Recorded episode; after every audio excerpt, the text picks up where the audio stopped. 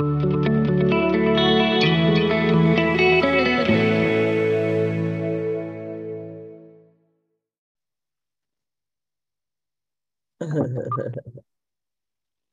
right. So as usual, we'll start with um,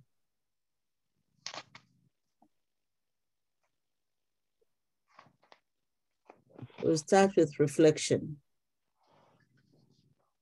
So let's start the ball rolling. Okay, Dr. Pauline, I'll go.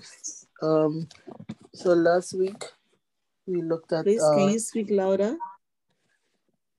Last week we looked at the sins of Judah, Is open confession and repentance as a confession of repentance. He said, when women are pregnant, we seek the Lord and we look for prophecy before the birth of the child. You know, so before the birth of Jesus, something happened where someone will have to the burden to pray. Simon had the burden to pray that he would not die until salvation come into existence. Anna prayed for the child to be born and the people to accept the child. Judah was to carry the kingdom of God on earth as it is in heaven. Through him, the kings of kings would be born. Through him, the kingdom of Israel would be established. Through him, the salvation would be born and established. Judah sinned when he was supposed to report sin and he did not. He sinned when he separated himself from his father's house and from his brothers. Every sin is punishable. As you know, the Bible said the wage of sin is death. Judah separated himself and the knowledge of God was not carried. Judah made a promise. And you said a promise is a debt And we are either made when we made a promise we made a promise for either a blessing or a curse we cannot cover any sin because all sin would be exposed a place of confession where it was not uh, for uh, her fault the fault of uh, tamar um, how do you ask the question how do we handle promises when we are able to fulfill it? How do we handle promises when we are not able to fulfill it?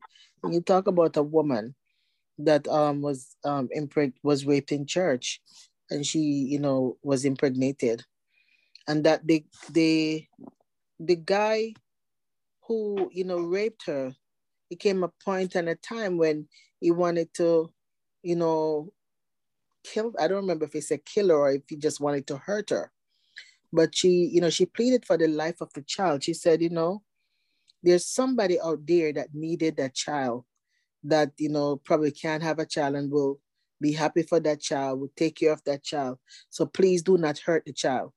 And she pleaded for the life of the child you know and he he was exposed you know for his wrongdoing you know so you ask the question how do we treat sins and offenses how do we settle sins and offenses? When Judah, whose name meant praise, praise God, salvation would enter the earth and the heart of mankind. Jacob was crying, Tamar was crying, and Joseph was crying, and Judah was nudging to repent because they were crying. Who are we praying for? As we study the Word of God, our eyes are open to seeing. What covenant were give, we given that is crying? The repentance of Judah was an answer of God's covenant that was given to Abraham. All around, because uh, he disobeyed, and Jacob, Tamar, and Joseph was crying, there was no food in the land. In the realms of intercession, some people will pray and their prayers will not be answered, while some people will pray and their prayers would, would be answered. If we uproot ourselves from where God planted us, we might not see heaven. Reuben intercession was rejected. because he put his two young children in the midst of uh, his intercession. He would not speak, he would not correct, but played a passive role. His petition as a firstborn was rejected because his father could not trust him. Judah involved everyone in his petition. His petition was, was accepted. There is a way to stand in intercession, not in self righteousness or to boast, but to humble ourselves before the Lord. There's an assignment that God gives to you or to us, and it is so difficult you know, sometimes it feels so difficult, the assignment that is given to us, where we feel like we are going to die. But you know, one scripture come to mind is that though we walk through the valley of the shadow of death, we, we should fear no evil, knowing that God is with us. You know, because you know, it didn't say that, you know, when we walk through, you know, uh the uh death, it says when we walk through the valley of the shadow of death, you know, like sometimes you know there are things happening in our lives that's you know just as you said dr pauline because of the assignment we are carrying you know it seems difficult. It seems like god has forgotten us at times. It seems like there's no way out. It seems like we are driving or we are running but we cannot see the light of the end of the tunnel. But you know that is when we have to keep on pressing on. We have to keep praying. When we have a need we make all kind of promises as you said. But then when you know and a perfect say example of of that is you know what you you know you stated that sometimes we you know people are looking for a job and they will say god you know if you give me the job i give you you know my first paycheck and i'll make sure i pay my tithe every week when i get paid but then when they get the job they forget about giving the first paycheck they forget about paying their tithes they forget mm-hmm. about doing what they're supposed to do. And mm especially when we stand in church, you know, right in the you know podium and we we make promises, we have to make sure do everything to carry out those promises. Because as you said before, promise can either bring a blessing over our lives or it can bring a curse into our life. Are we hiding our Isaacs from God? Was a question that you asked that caused us to think, you know, think deeper. Are we hiding our Isaacs? Judah was hiding away from God. So he mingled with the wrong people. You know, who we, you always say, who do we take advice from? Who do we listen to? You know, are we open to correction? We shift our trust from God to someone else. Who is that person that we shift our trust from God to? Is it a person that give godly advice or is the person that gives secular advice? God did not call for Eve when, you know, Adam and Eve was in the garden and, you know, they sin. God did not call for Eve. He called for Adam, the one he gave the covenant to. So sometimes we abandon our position because of correction. You know, and we have to be careful of when we abandon our position because of our, uh, correction, because then we will not walk in, it will you know, it can eject us from our destiny. You know, it can, we can, you know, leave our place of blessing to, you know, and end up in a place of curse, end up in a place where, you know, all kind of bad stuff start happening to us. Just like um, we go back to um, what's the name, Naomi, where mm-hmm. you know she leave her place of blessing into a place of curse, and even mm-hmm. Judah, because Judah where he went, you know, he lost, you know, both his son and he lost his wife. And that's the same thing with um Naomi, where she lost, you know, her husband and her children. You know, so sometimes, you know, because we refuse to take correction or we, we refuse to remain where God has planted us, we walk away from our blessing and we put ourselves in a place, you know, of curse. So we have to be careful of, you know, what we do when we are corrected or how we take correction. You know, and I just want to stop there, Dr. Pauline. That's what I learned from Oh my goodness, that's good. That's good. Shall we all appreciate Evangelist Sarah? Okay. Who else is there? Who wants to share with us what you learned last week or the past week?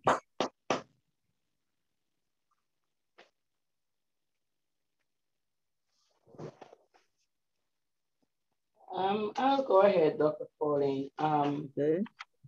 you were speaking um, on Genesis 38 once again.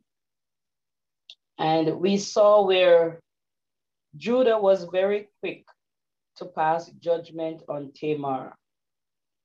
And when you look at it, maybe he thought, no, he had the opportunity to remove her totally from his family. So finding her with a fault, it would have been an easy reason for him to get rid of her and to save his son. However, wisdom caused Tamar not to have taken uh, an intangible gift, I'll call that, a, a kid, the goat. Wisdom caused her to take a very tangible gift from um, Judah. And maybe somebody could say, you know, she could have stopped the act from happening and reveal herself to him. But then that would have been be- just between the both of them, and he would have not have been exposed. And so wisdom again, you know, oh, oh boy, it's a sad situation. But wisdom again tells her to go ahead with it. And the gifts that she took from Judah was very, very significant because it represents his kingly um, position. And um,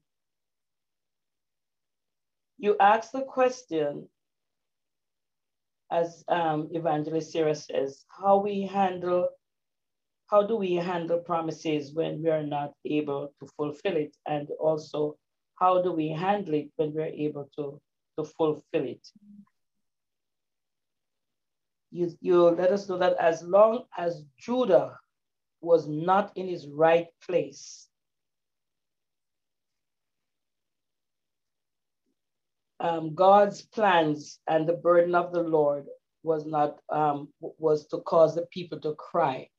And here we see where because he was out of his place, because he's a worshiper, because he because he was out of his place, a lot of things was happening. And the way you bring it forth, um, it's so uh, so profound because um, when you said that um, people were crying, we realized that the cry of, uh, um, of others caused so many different things to happen in, Joe's, in Judah's life until he took stock of himself and realized that he was walking out of the will of the Lord.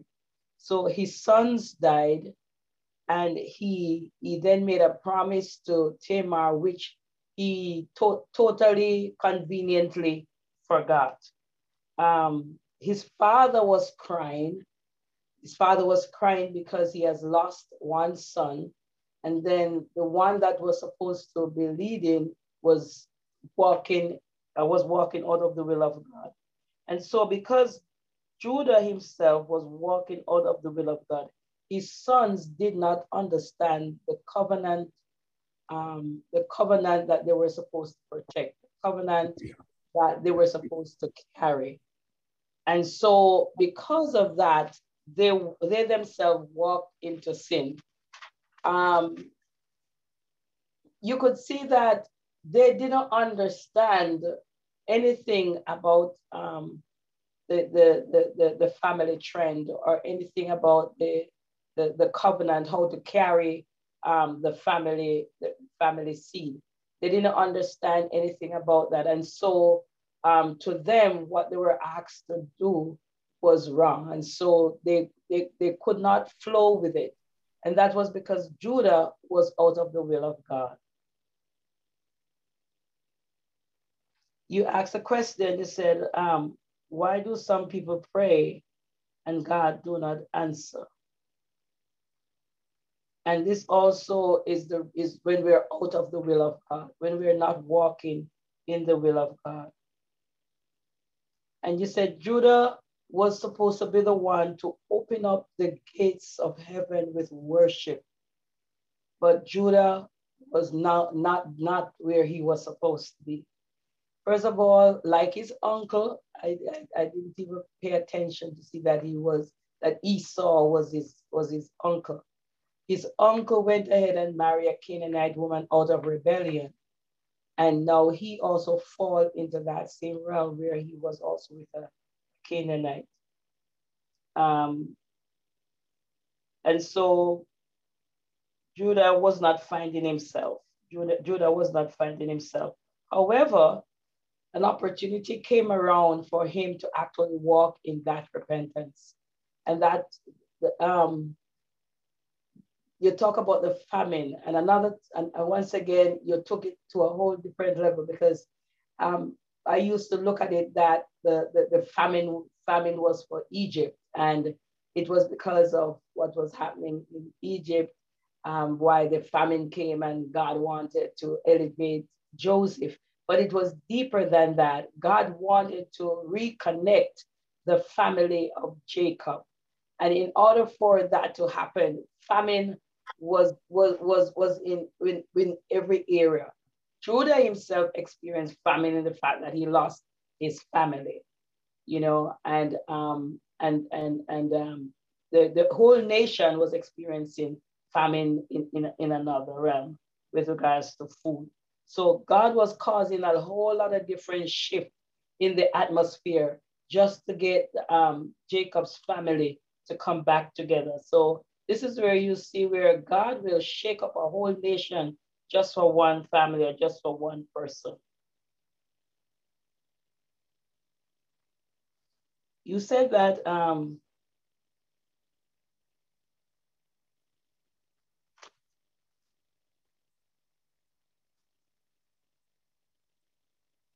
yes. That was that that that that that was that was what I I, I came up with with from for the um not much, but that was what I came up with. Thank you, thank you, thank you, thank you, thank you. Praise God. Shall we all appreciate uh, Reverend Athia? Yes. And Evangelist okay. Sarah. Who else has something to say from last week or the previous? Who else?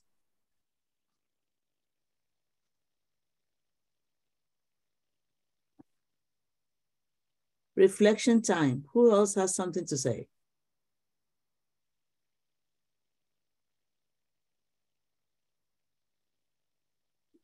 Okay. All right. So we thank God for today. And uh, let's do our, our creed. The garden of wisdom. Welcome to the garden of wisdom for the garden of wisdom. The garden of wisdom is a place where we discover and dig out the knowledge that leads and directs us on the path of righteousness to fulfill our divine destiny. Please repeat after me. I am here in the garden of wisdom. I am here in the garden of wisdom. To gather wisdom. To gather wisdom. To gather wisdom. To drink from the well of wisdom. To drink, to drink from, from the well of wisdom. To receive instruction to receive instructions, direction, direction, and guidance, and guidance, according to the plan and purpose, according to the plan and purpose that the Lord has predestined for my life. That the Lord has predestined for my life. I receive it. I receive it. I receive it. I receive it. I receive it all in Jesus' name. I receive it all in Jesus' name. Amen. Amen. Amen. All right, so we'll continue where we stopped last week. And I want to thank God for the reflection given that will enable us to remember last week as we move forward. And I'll read from Genesis 49, verse 8 to 12 again. Judah, your brothers shall praise you. Your hand shall be on the neck of your enemies. Your father's sons shall bow down before you. Judah is a lion's cub. From the pre, my son, you have gone up. He stooped down, he crouched as a lion and as a lioness. Who dares ruse him? The scepter shall not depart from Judah, nor the ruler's staff from between his feet, until tribute comes to him. and to him shall be the obedience of the peoples. Binding his foal to the vine and his donkey's colt to the choice vine, he has washed his garments in the wine, uh, in wine, and his vesture in the blood of grapes. His eyes are darker than wine, and his teeth whiter than milk. Amen. Hmm. Today, we are going to look at the blessings of Judah. Hey, the blessings of Judah. We look at the 12 point declarations of blessings that Jacob poured upon Judah. Let's bear in mind one thing Judah was not a perfect man. And uh, I want to use this to say that many a times before God uses a person, the Lord will cause you to go through a type of trial where you can prove that indeed you can stand the test of time. The Lord will cause you to go through a challenge where you would have to prove that you know the difference between righteousness and evil, where you have to prove that you know the difference between good and bad, where you are able to prove that you know the difference between trusting in God and trusting in man. A lot of times we expect people that God used to be perfect. But when people uh, try to pose as though they are perfect, they are rather living in the wrong. Because the perfection that they show diminishes the power of God in their lives. You know, uh, there was a lawyer in the area where I grew up. And this lawyer did not want his children to have anything to do with the other children in the neighborhood. Not even good morning, good afternoon. And uh, every morning they had a driver, and uh, wherever the children will have to go, they will be carried in a private car. They didn't know how to take the bus. They didn't know how to take a taxi. They didn't know how to walk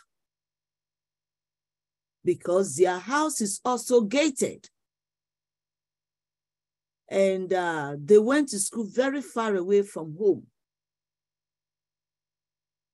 And their father don't want them to talk to anybody and he will boast and say he was raising perfect children and he doesn't want anybody in the environment to corrupt the children. Well said. But you know, one day, one day he had already left for work. And I don't know, I can't remember exactly what happened. The driver, I don't know whether he traveled or something, but the driver will have to take public transport and walk to their house to come and pick the children in his car to take them to, to school. And that day, for whatever happened, When the driver got to the house, the, the tires of the car had deflated and didn't have any means of uh, fixing the tires of the car. So he would go to somebody in the neighbor to go ask for help in order to fix the tire of the car.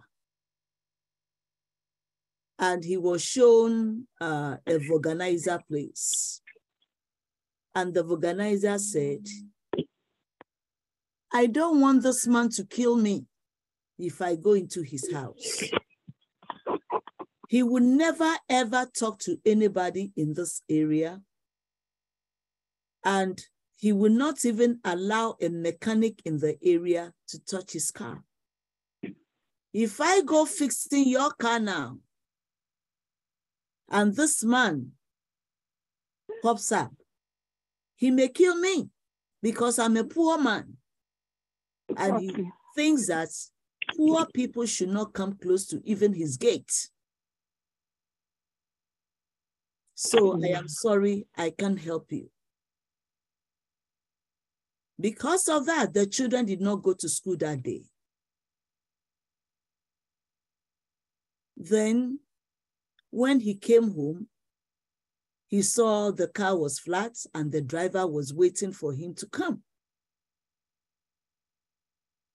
And uh, when he also came, for whatever reason, his own car also had a problem.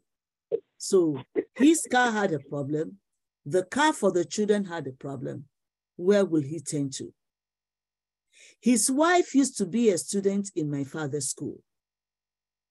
So his wife walked across and came and spoke to my dad that this is the problem they have.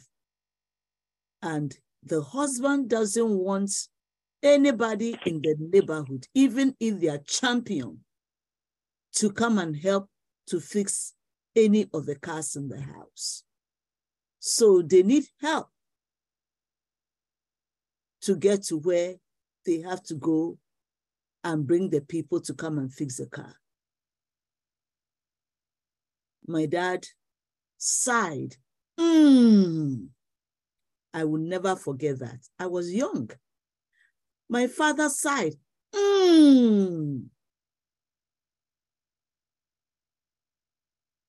My father said, the person who does my own car is the organizer across the road. Ask your husband, will he admit that man? If he will admit that man, the two cars will be fixed before daybreak. Reluctantly, the husband accepted. But another thing will happen. For whatever reason, soon after, the children were going to school, the car broke down, and they were stranded in the middle of the road. And suddenly, shame was coming, disgrace was coming, embarrassment was coming, the rich man's money could not save any situation at the time he needed help. And for the first time, I will see this man come into our house. And in our living room, and everybody was surprised. Neighbors were surprised. What is Mr. J doing in our house? That something must have happened. By the time we realized, crowd were gathering in front of our house. Shame, disgrace, embarrassment. Oh Lord, deliver us. When people pop themselves up and they think they are better than other people, Soon we will see the children walking to the roadside to go and take taxi to go to school. Soon. All I heard, the little I heard my father said, I can't remember everything, but summarizing it, is my father telling the man, humble yourself. Humble yourself. If you die today, what will happen to your children? Humble yourself.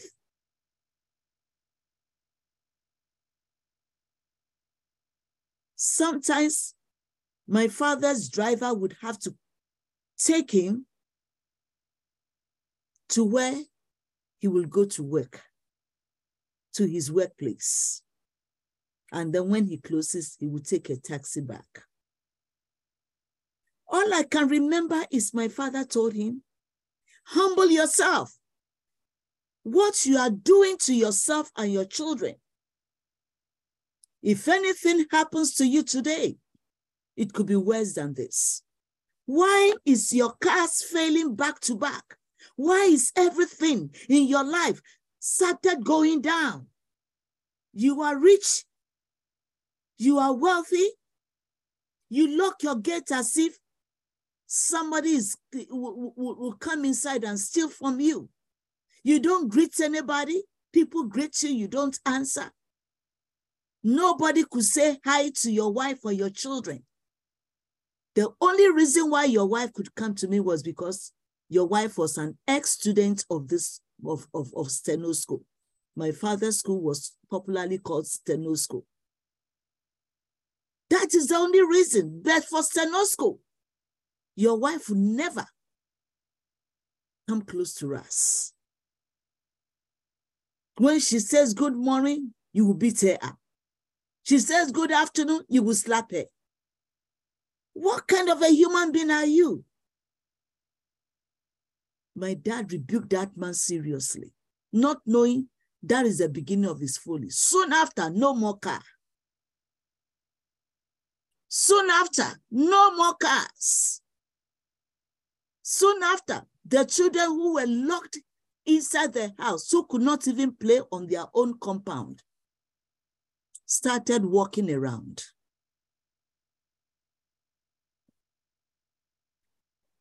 Pride goes before destruction. What do we have? I want us to see something about Judah. Like I said last week, I am under conviction. Wherever I have lifted myself up. May the Lord humble me without shame. May the Lord teach me how to humble myself to be simple so that shame, disgrace, and embarrassment will not embrace me, greet me, and throw me where God has not planted me. Amen. So Judah was not a perfect man. There was a great promise in his life, yet he had his own weaknesses, he had his own faults. But because he repented openly, this is what I want us to know. Because he repented openly and openly asked for forgiveness of his sins, his weaknesses, what he did to Tamar, that also led to his confession of how he had abandoned the family that God had given to him. He was supposed to be praising God to open the heavens. He was supposed to be a leader. He was supposed to be teaching the Torah. But because of pride, he separated himself. But the day of repentance was a play, was a day of redemption for himself. And because of that repentance and his return home, when it was time to bless, oh my goodness, when it was time to bless, he received the greatest blessing among all the children, all the 12 children. Judah received the greatest. And up to today, Judah's blessing is covering the whole of Israel, the 12 tribes. Everybody that belongs to Jacob and, and, and, and, and Abraham refers to themselves as Jewish people. But the original Jewish people were the descendants of Judah. Because Judah repented openly, confessed his sins openly, he also received open forgiveness. Ah, and I'm going to be connecting this to the life of Jesus Christ. How Judah had to repent. And the other meaning of Judah is praise the Lord until salvation and repentance comes. Praise the Lord until salvation and repentance comes. Oh my goodness. In the blessing he was given, oh goodness. The blessing said, hmm, the scepter and rule would not depart from Israel. What is a scepter? And we see that in verse 10, Genesis 49, verse 10. It says, The scepter shall not depart from Judah, nor the ruler's staff from between his feet, until tribute comes to him, and to him shall be the obedience of the peoples. Obedience of the people. Obedience. What does it mean? What, what is scepter? Scepter means authority. Scepter means the authority of the king, the authority of salvation, the authority of redemption. The king who comes to save, the king who comes to deliver, the kings who comes to redeem. How can you save if you don't know what it takes to save, if you don't know why we need salvation? We need salvation because there is sin. And salvation is given to correct. And so Judah will find himself in sin. And Judah will find himself in a place where he needed to repent. He needed to save a situation. He needed to plead guilty. And so, when Jesus was taken before Pilate,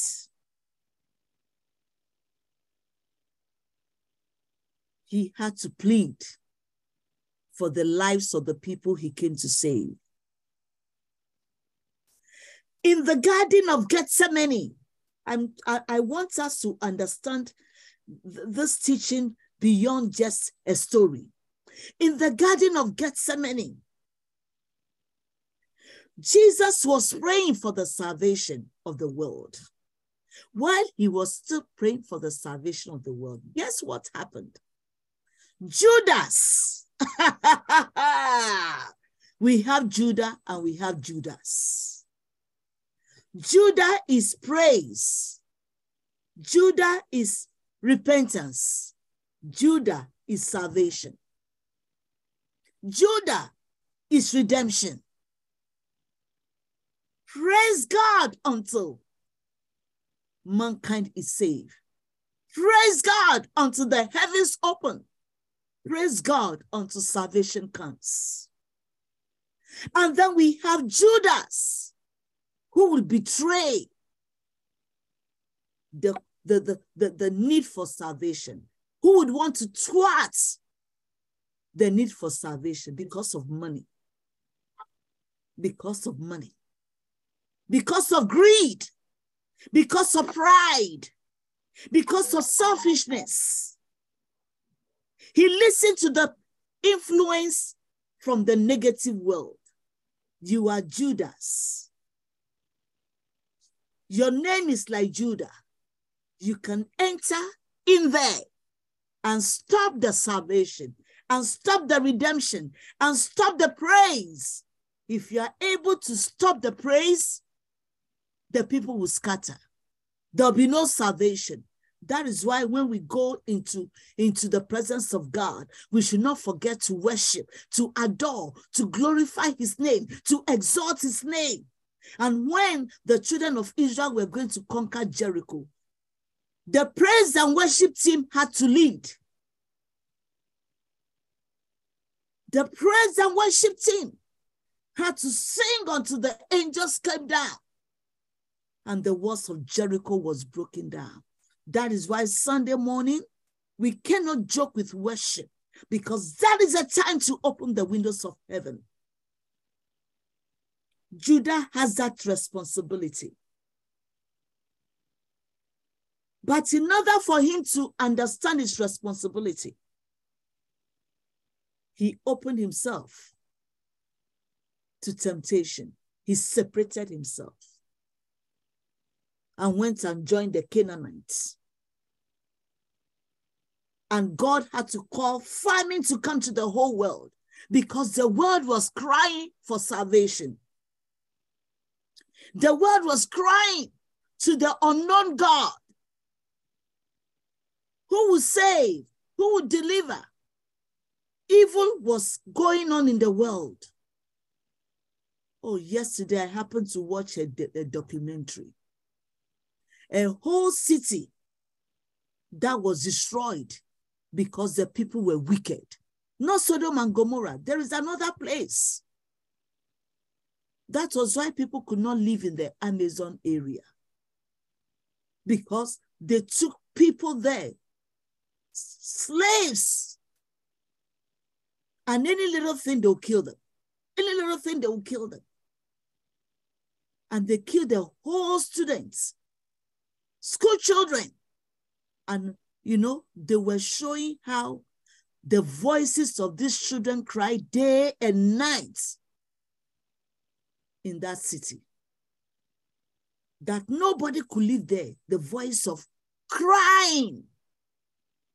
What we don't realize is sometimes the problem happening in certain areas were because people disrespected God and the devil came in and took their lives and took their hearts and took their soul.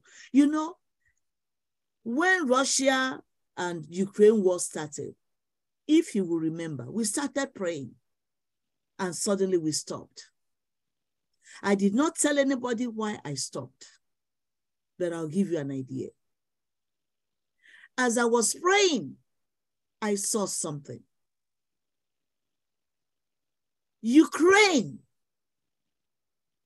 was supposed to be 75% Christian environment, but they have started practicing some evils in that area. As churches were rising,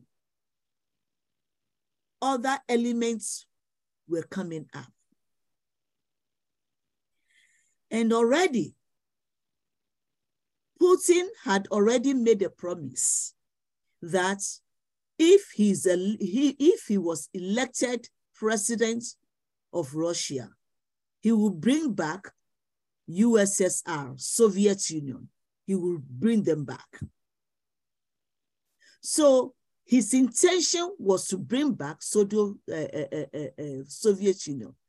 And in the Soviet Union, as much as they don't like Christianity, there are things you cannot do.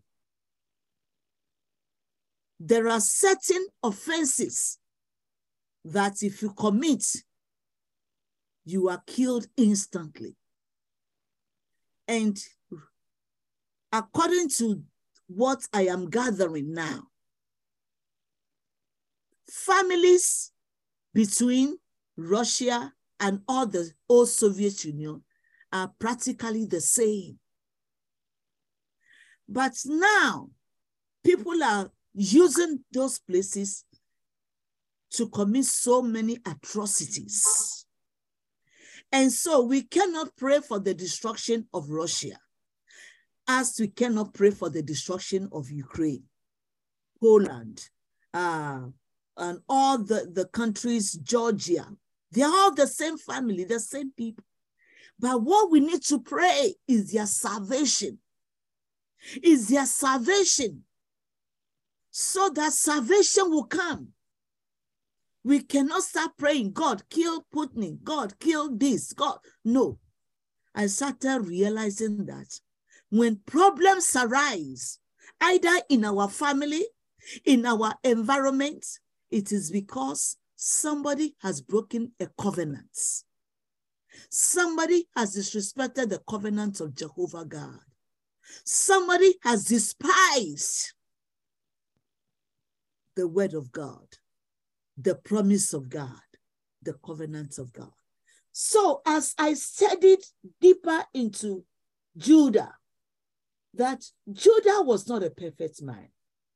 He had his own weaknesses, he had his own faults. And when he was apprehended, he had to make a public confession. He had to repent openly. He had to plead forgiveness openly, which is the life of our Lord and Savior Jesus Christ, who came to save. He had to become human.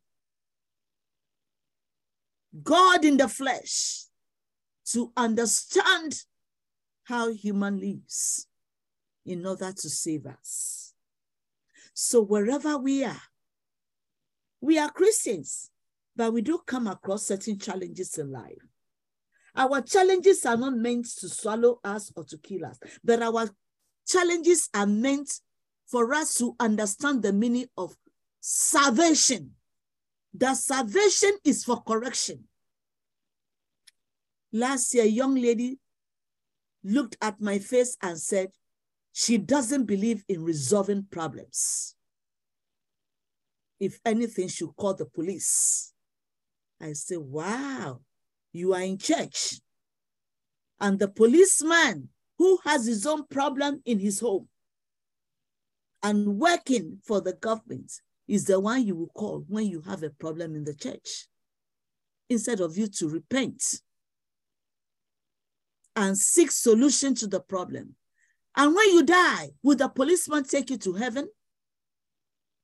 Hey, hey, hey. So, because of his open repentance, Judah received the greatest blessing. So, one of his blessings, that the scepter shall never depart from him, from his descendants. What is the meaning of scepter? Scepter is the rod or staff of authority that a king holds. Rulers, you know, hold it. When they hold it, you know. When they wield that sword, that uh, scepter, that rod, you know, whatever they say must be implemented. It's a decree, a weapon of decree. So when a shepherd raises that staff, all the sheepfold know how to go. They know where to go. If animals, sheep, identifies the rod, the staff, which is a scepter of authority, how be it we humans, the church, the flock.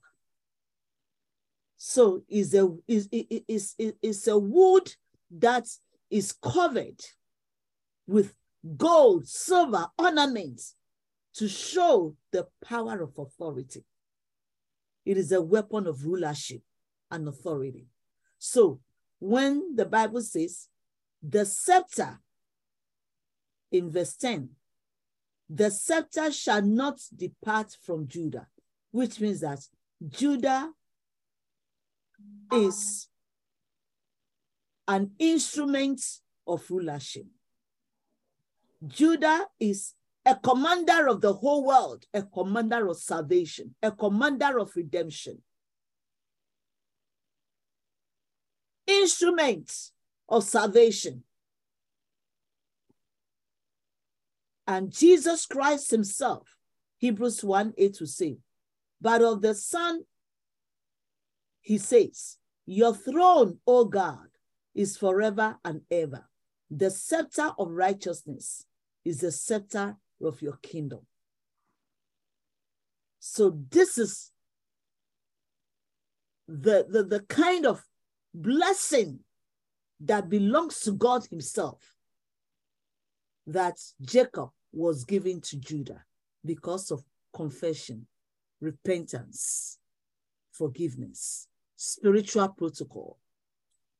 That is why in Overcomer's house, we don't start any meeting without observing spiritual protocol so that the sins that you have committed, the errors that you have faulted, knowingly or unknowingly, you will have the opportunity to repent.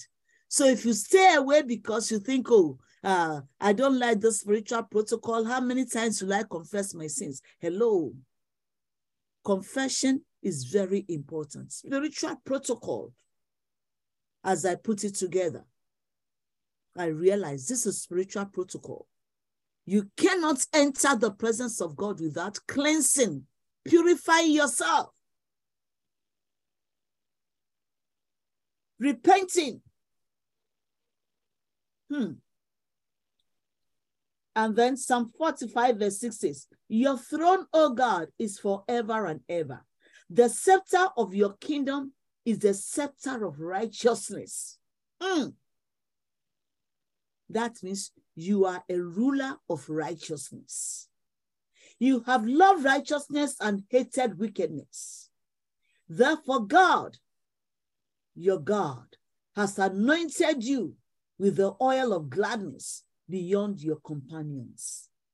Your robes are all fragrant with myrrh and aloes and cassia from ivory palaces, stringed instruments make you glad. Worship, string instrument represents worship, adoration, praising God. Hey, that is one assignment that continues in heaven. Even as a king, David will always play the instruments of worship to God. What are we doing that stops us from praising God? What are we doing that we cannot get into a place of worship, praise, and adoration? That is when God releases healing.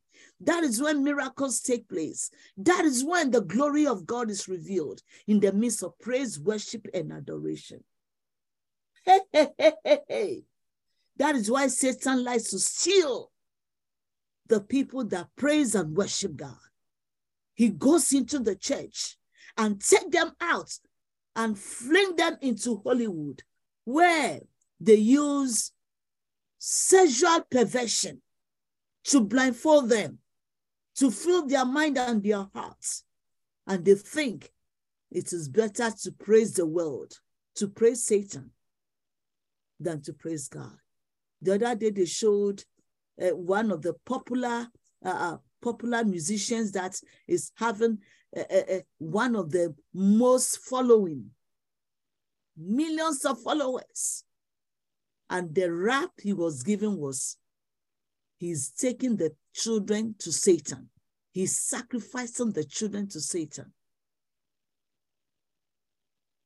and they were showing how even Christians and everybody is enjoying that song without hearing the lyrics, understanding the lyrics.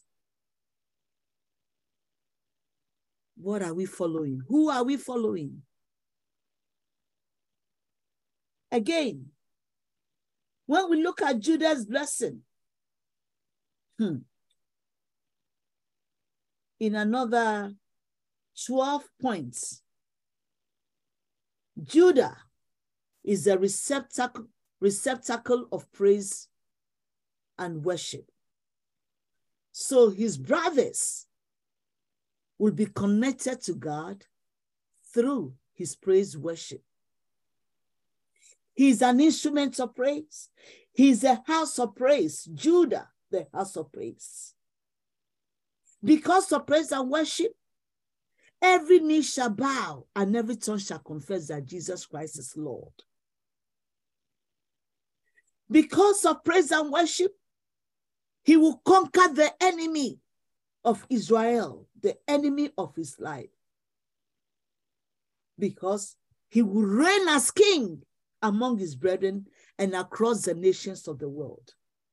Let me just chip in something that I would discuss next week, but let me give you an idea. Hmm. We all know about the wise men that came from the east to come and give, to come and worship Jesus when he was born. You know, they were Jewish people. They were coming from where? Daniel used to be, where Daniel was kept in the lion's den from Babylon. Because the teachings of Daniel and the people of Daniel, the Jewish people that were carried into slavery then, they had the word of God. They maintained the teaching of the word of God. They maintained the praise and worship of God and the knowledge of the of, of, of, the Messiah's birth, they had it. And they kept it and they have been praying and worshiping. So they knew, they were aware, and they knew when the Messiah would be born. And they saw the star. That is why the Lord revealed it to them and they came. They were Judah, children of Judah, the Jewish people from the race of Judah, those who, those who migrated during the time they were taken into slavery. And they were taken into slavery because of their sins, because of broken covenants, because of disobedience, they were taken into slavery. But in slavery, they kept the word of God. Because wherever they were scattered to, the Levites were with them. So the word of God was kept, the Torah was kept. That is why the Bible says, bring up a child in the way he should grow, that when he grows up, he will not depart from it. Because they kept the word of God, because they kept the Torah, even when they were taken into slavery, wherever they go, the word of God never departed. So Judah made sure after he has lost his children and his practically his household, starting a new family with Tamar, he learned his lesson. He learned his lesson. And one thing we are going to discover is when they went into Egypt and they had to go and settle in Goshen. Judah was the one who was sent to go and inspect Goshen to make sure that Goshen would be able to contain them. And when they got to Goshen, Judah had to build the temple where they would gather to study the Torah, the word of God. If he didn't know how to repent, if he didn't know how to change his ways, that's why salvation means change, correction, repentance. Without repentance, there is no remission of sin. Whatever we are, whoever we are, like the rich man who lived in our, uh, our neighborhood when I was growing, growing up. I was very young. And I watched this man. I can remember him. I see his face now as I'm talking. God had to bring him to a place where he needed to humble himself. The two cars were, were, were his gods. They worshiped the car. They won't talk to people. They won't greet people. And now he had to come and beg my dad. The same organizer he rejected was the same organizer that came to the house and fixed the car. Whom do we reject? Whom do we accept? Whom are we running away from?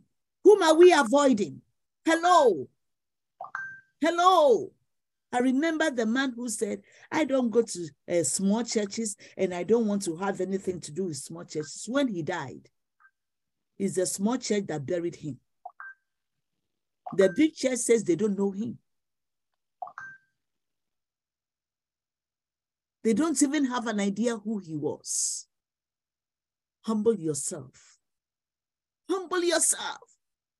I'm talking to all of us, including myself. We need to humble ourselves.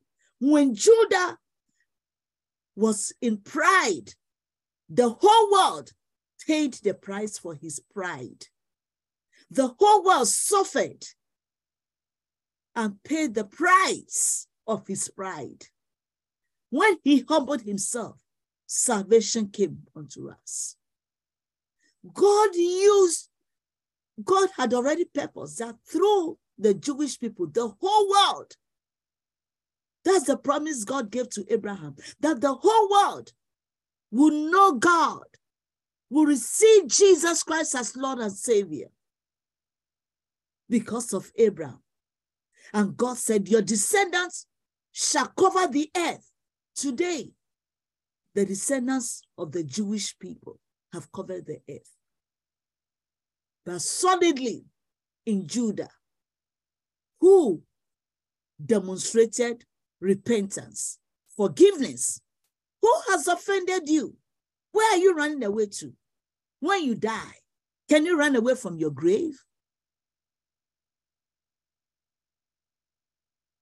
I remembered a man died, and uh, the neighbors didn't know what to do. They didn't know his family, and they buried him in a common grave.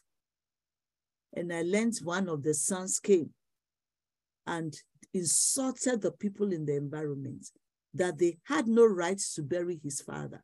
Uh, uh, uh, uh yeah, they had no right to bury his father. He dug out the man and uh, they used clay and so on to reshape him so that he would look like a, a, a living being. And then they put something in his eyes so his eyes are bright and beautiful. Decorated the man expensively and buried the man in one of the expensive graves in that environment. You know what happened? Thieves went and tied up the security guards at the grave and opened the grave and stole everything and then took the man's body, cut it into pieces, and scattered it around the graveyard. And somebody asked, Who told them to do this? And somebody else said, The pride the man displayed. They can't find you. They don't know where to find you. Your father died in the house for days. They had to take him to the hospital in order for the hospital not to throw him into mass grave, they put money together and buried him. And you came because of pride. You insulted them and went and mortalized your, your, your father. Now, whether it's the neighbors who did it or thieves that did it, whoever did it, it is to bring shame upon him let us be careful of pride. The Bible says pride goes before destruction. Judah repented and got the greatest blessing. Look, there is so much to say about Judah. The blessing says, Your hand will be on the neck of your enemies. We all know how David will go to war. David is a descendant of Judah. Will go to war and kill Goliath and make sure the enemies of Judah were afraid of him. And he said, with his bare hand, he killed the lion. His testimonies. He will be strong. Yes, David was a strong man, a strong leader, powerful, strong enough to destroy the enemies of Israel. They were afraid of him. So much so that after his death, many decades after the death of David, the enemies of Israel were afraid to touch the children of Israel until one of the kings messed up, disobedient again, breaking the covenants and the uh, and the promise the blessings is he will appear like a like a calf not in strength but sent in weakness. So we can see that when jesus was born he was born in a manger. Humble simple. He wasn't born in one of the most expensive hospitals. He wasn't born in the king's palace. He was born in a manger because he has to humble himself in order to save mankind. He is God. Why didn't he save us from above? He came down to come and save us. We all must learn the meaning of humility. Humility and stop priding ourselves. Um, number, point number six, you have come back from the kill, my son. He lies down and rests like a lion. He is like a lioness. Who dares to disturb him? So we can see Jesus is referred to as the lion of Judah. There is a bad lion and there is a good lion. And as the lion of Judah, he's also the king of Judah. And he has the staff, the ruling staff in his hand. And he says, he will be a ruler until Shiloh comes. Who is Shiloh? Shiloh means peace. Shiloh means the place where the people will gather to sacrifice until peace returns to earth. And when Jesus was leaving the earth, he said, My peace I live with you. My peace I live with you. Not as men give it. Which means in, in, in, in Judah's blessing, Judah will ensure that peace come to earth. And that salvation comes. Where there is correction, there is peace. But where the devil is ruling, there'll be no peace because there'll be confusion, there'll be fighting, there'll be wars. But Judah will fight the war and give us peace. That is why, if we really accept Jesus Christ as our Lord and Savior, our life must be corrected, our behavior must be corrected, our attitude must be corrected in order for the peace of God to rule in our lives. So the scepter will never depart from Judah until Shiloh comes. So when Shiloh comes, peace will come, rest will come, and blessing will follow. If we are struggling and we are not experiencing blessing, it is because we have not accepted the purpose of salvation. The purpose of salvation is to correct us. That Judah made mistakes and he was corrected. Adam and Eve made, mis made mistakes and God promised that he would send forth salvation. Noah was the first evangelist, followed by Enoch. There were so many others before Abraham. When Abimelech offended uh, uh, uh, Abraham by wanting to take the wife, Sarah, the Lord said to Abraham, pray for him so that he will not die. Pray for him so that he will not die. What is that? That means that the scepter of salvation, saving of life, is already in Abraham, the great grandson of Noah and Shem. So, yeah, he will tie his donkey to a grapevine, his coat to the best vine. You know, in, in on Sunday, we had the triumphant entry when we went outside and you know we're waving the, the, the palm, the palm branches and came back. We were demonstrating the fact that we need Jesus to save us. He has already come to save us. And we are declaring, Hosanna, save us, redeem us, deliver us from evil. And you can see that, oh my goodness, Jacob already saw what will happen and was declaring it unto Judah because Judah has started demonstrating the path of correction, the path of salvation, the path of deliverance. When he made mistakes by separating himself. And when it came to the point where he needed to repent, repented openly and went back to his father. And when it was time, and as soon as he went back to his father, then solution will come home. They have to go to Egypt to go and find Joseph, the missing son.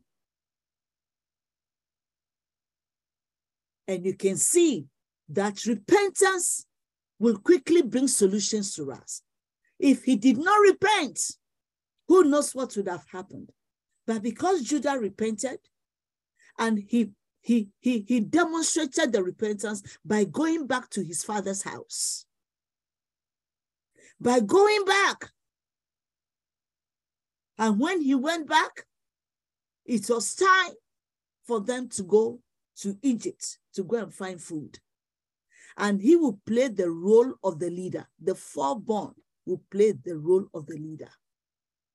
When Reuben failed, where Simon failed, where Levi failed, Judah would take that position because of repentance, because of confession of his sins and repentance, because of forgiveness. Without repentance, there is no remission of sin. For those who don't understand why we have to repent and forgive one another, listen. Until the day you humble yourself and repent, there are some repentance that have to be done openly. There are some repentance that have to be done maybe before the congregation, maybe before the leaders, maybe before some people so that your recovery, your restoration will come quickly and faster. I am seeing something here, and I am under conviction. Wherever my blessings have been delayed, I am learning from Judah that as long as Judah was proud I would not go to his father's house, suffering came, poverty came. He could not receive blessing because the whole world was waiting for the salvation. The whole world was waiting for praise to take place, for worship to take place, so that repentance will come, so that forgiveness will take place. Because Jesus came to save So today, what are we taking away?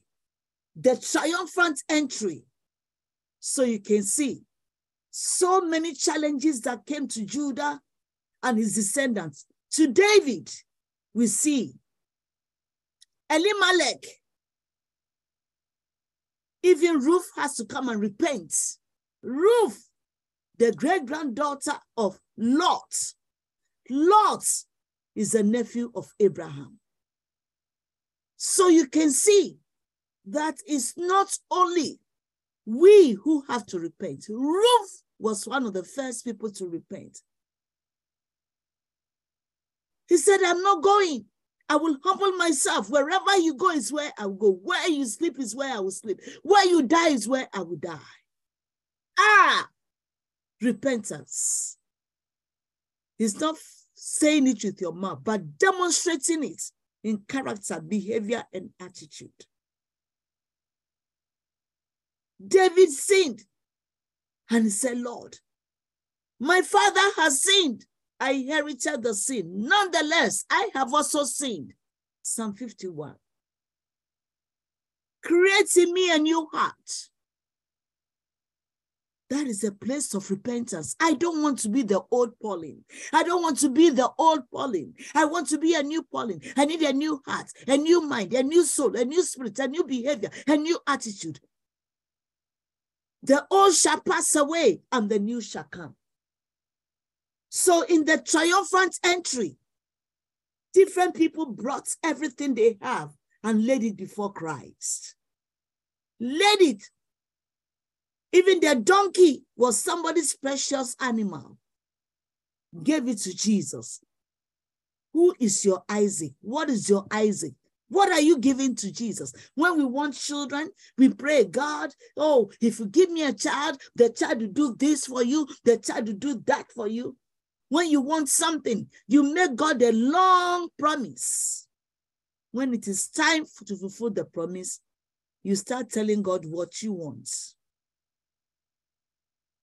The triumphant entry was a place where people will give Christ everything they have so you can see that Jacob saw it and prophesied it and declared it unto Judah.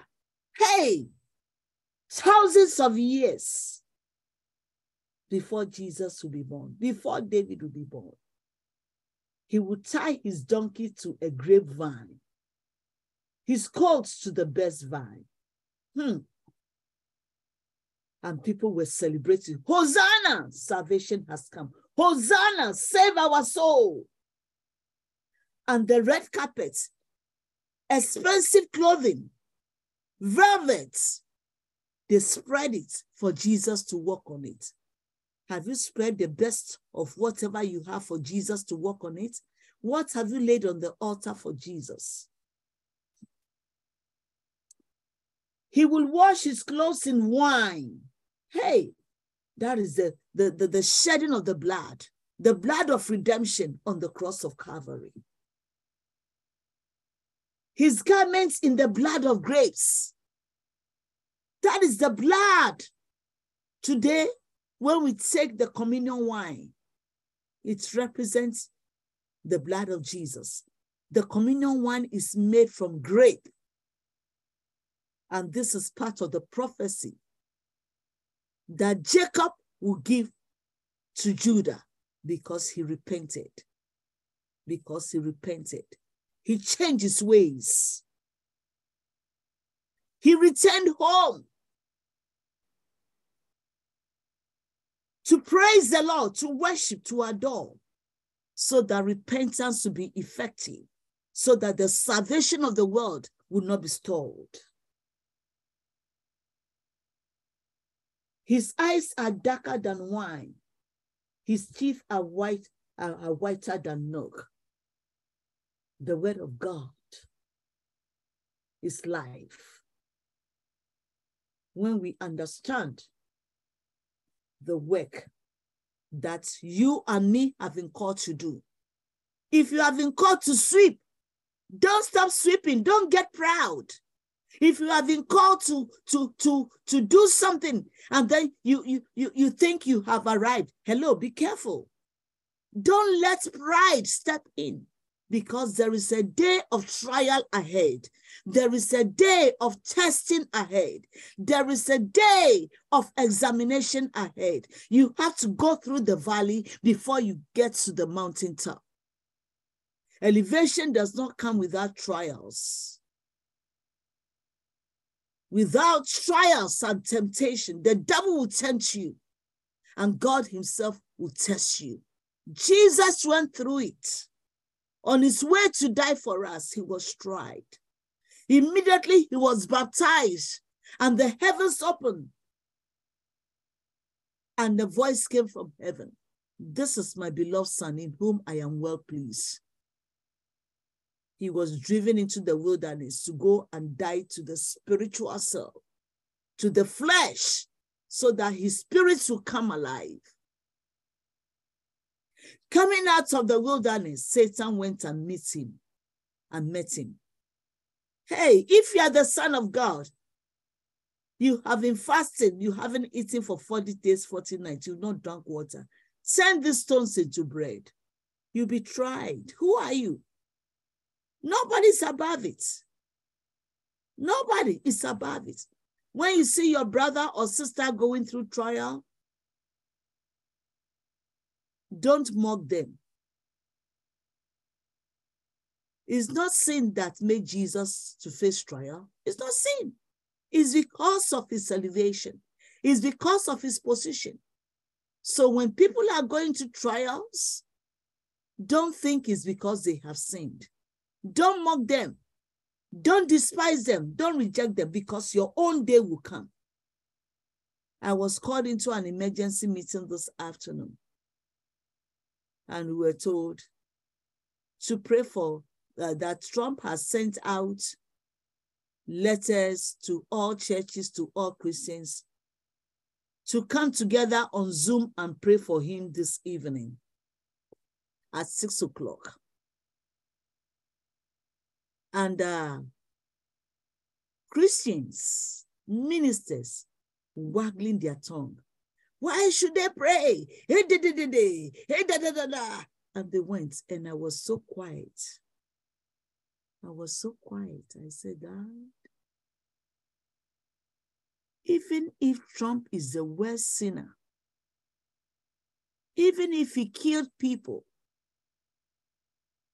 and he's asking Christians to pray, instead of us to say, God, what shall we pray? salvation of his soul, for him to confess his sins and repent. What are we supposed to pray? Instead of ministers waggling their tongue and condemning the guy the more. And I, I felt convicted in my spirit that this is what is happening in this nation. That is why Utah the state of Utah is canceling the Bible. They don't want to see the Bible. They are rewriting their own Bible in Utah state. And what are we Christians doing? Are we going to condemn them or we are going to pray for them? Anytime God tells you to pray for somebody, you know that the first thing you are praying for is salvation. Salvation, divine arrest and not condemning. I was so sad. I repent. I was so sad that people we call ministers are saying they are not going to pray for him. But I felt convicted because the Bible did not give us the names of souls we should save. He gave us an open door to save every soul that walks through. That is why anybody you discourage from church, you pay for the blood of that person if the person never returns to God. And that is what the book of Ezekiel says. If Trump once upon a time repented and he did not go to church, he did not attend Bible studies, so he doesn't know what to do to fulfill Christianity. Who led him to Christ? Did the person told him the importance of Bible studies? Did the person encourage him to sit in Bible studies? If the person didn't do it, then the work of salvation was not done properly. And the person may be paying the price of whatever Donald Trump is going through today. That's what you don't realize. Jesus has paid the price. Ours is to make sure people are not dying in sin. Judah had to pay the price. Father, forgive me wherever I have gone wrong. How many people have we saved this year? January, February, March. How many souls have we left to, led to Christ? And how many souls are we encouraging to come to Bible studies, to study the word, to come to church? And how many of them did we turn away? How many of them have we discouraged to go to churches where we don't even know whether the leader was, was a church splitter, church divider, who never repented and started a church? And so everybody is bringing, he or she is bringing together they are under right, right here. Okay, the but covenant of way. sin. Where are they coming from? Where are they coming from? Do they know the meaning of repentance? Do they preach repentance? Do they know the meaning of salvation? Do they preach salvation? Do they know what covenant they are carrying? We have to know where we are going. Jesus said, I am going to prepare a place for you. I once interviewed a, a, a, man when I was a journalist. He was an Islamic leader who became a Christian. And I asked him, You were a leader. Why did you become a Christian? He said one day in Bible studies in school, he was doing Bible knowledge not because he wanted to do to become a Christian, but he wanted to know what is in the Bible. But he still continued to be a Muslim. And then one day something happened. Two imams drew the sword and they were going to kill. And he said to himself, where in the Bible did they say Jesus authorized people to kill? And he said he started searching and he found where the Bible says Jesus declared, I am going to prepare a place for you. But in the Quran, what he saw is Muhammad said, I myself, I don't know where I am going. And he started comparing started comparing. While the Quran gives authority to kill when somebody sins, the Bible talks about repentance when somebody sins. So he compared the two. So if Jesus is calling people to repent when they sin, and this other book is telling people to kill when they sin. He said, uh-uh, I let me follow the one that says repent. So he went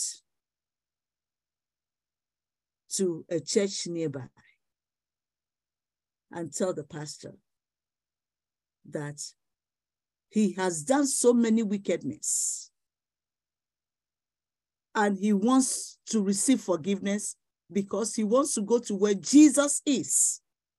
Because with the religion that he belonged to, he has to be killed for everything he has done wrong. I was so glad I interviewed the guy. And I understood that Why Jesus says, when you sin and you repent, you'll be forgiven. Another religion says, when you sin, you'll be stoned to death. You'll be killed. So that is how this guy became a Christian. Beloved, what are we learning from here? Let us understand the meaning of giving our life to Christ. Repentance is very important. Everybody, let's use a minute to pray for ourselves. Where I have failed to repent, where I have failed to forgive, where I have failed to confess my sins, Lord, convict me. Convict me. Convict me. Convict me. Convict me. Let me not rest. Let me not have my peace until I have repented, until I have changed my ways to be like you, until my day to day character, behavior, and attitude testifies to your life and death on the cross of Calvary.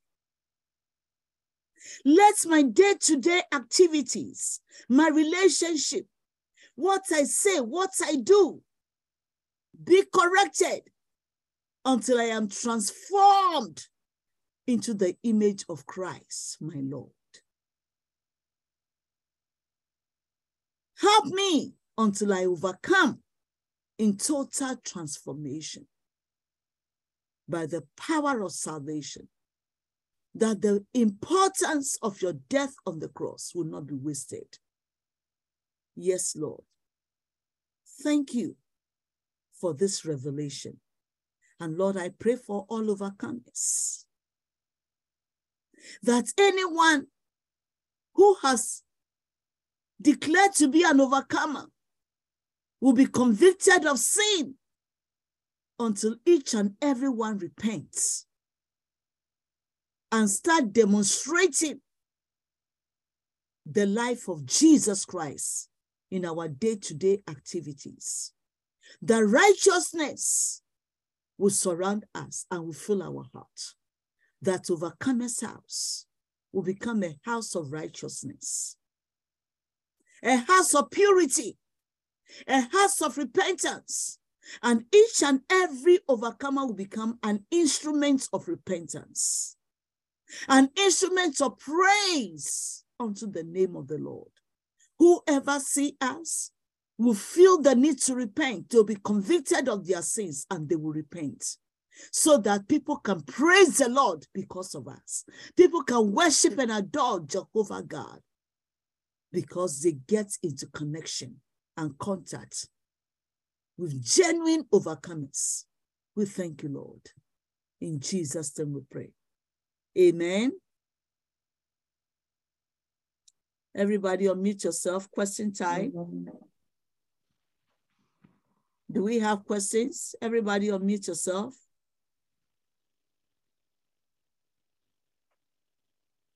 Everybody, unmute yourself. Question time, please. I don't have question, Dr. Pauline, but um, I am one of them that need to repent because when they talk about Donald Trump indictment, you know, I was just saying to myself, he thought he was untouchable.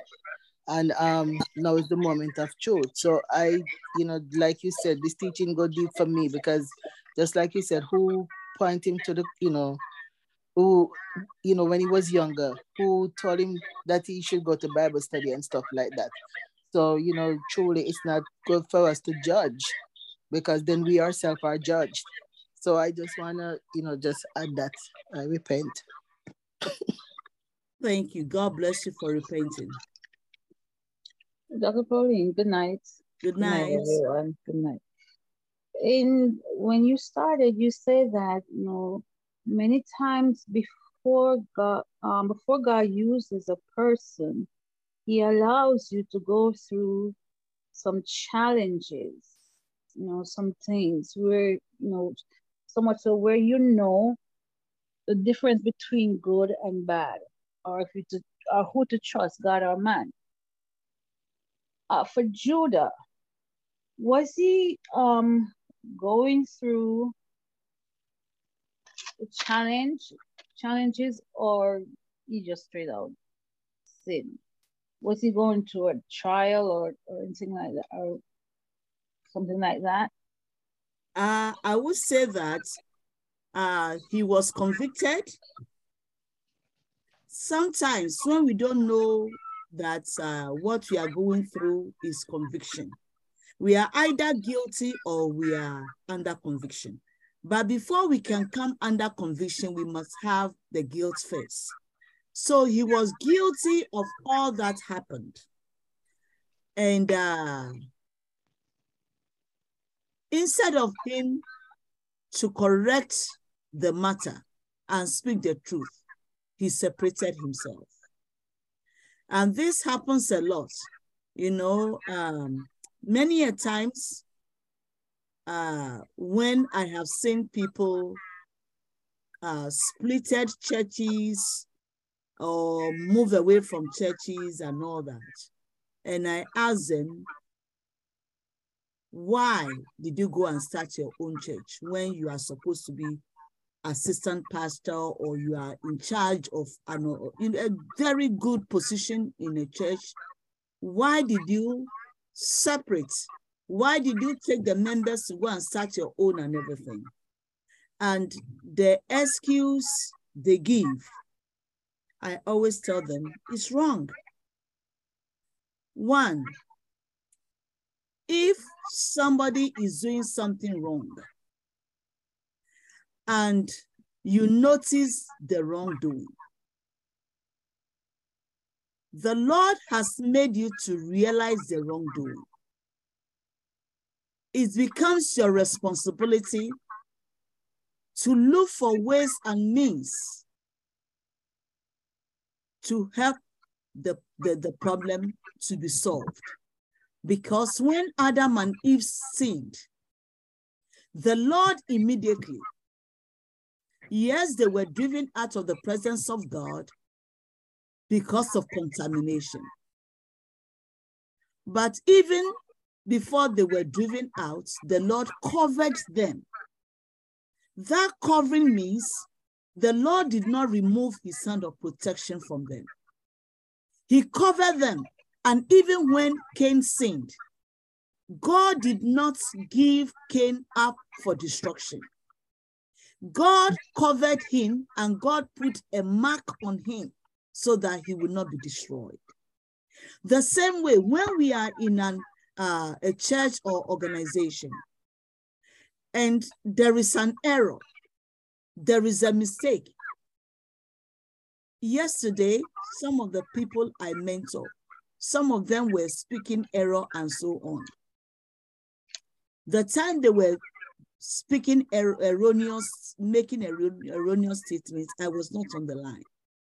And somebody keep, you know, calling me. And I checked the message and realized that there was an error. What I did was I went behind privately and told the person, hey, you are a leader. Be like Jesus Christ. When people do uh, uh, do something wrong and they belong to God and their leaders, they are supposed to correct themselves immediately. I say, correct yourself immediately. Don't let us slip over this error. Otherwise, it will become a case unto all of us. The person started arguing. I said, listen, I am not here to argue with you. Go over what you have said and nicely, beautifully correct yourself. He struggled with it. You know, men don't easily take correction. He struggled with it. And then later on, he sent me a note. I am quitting.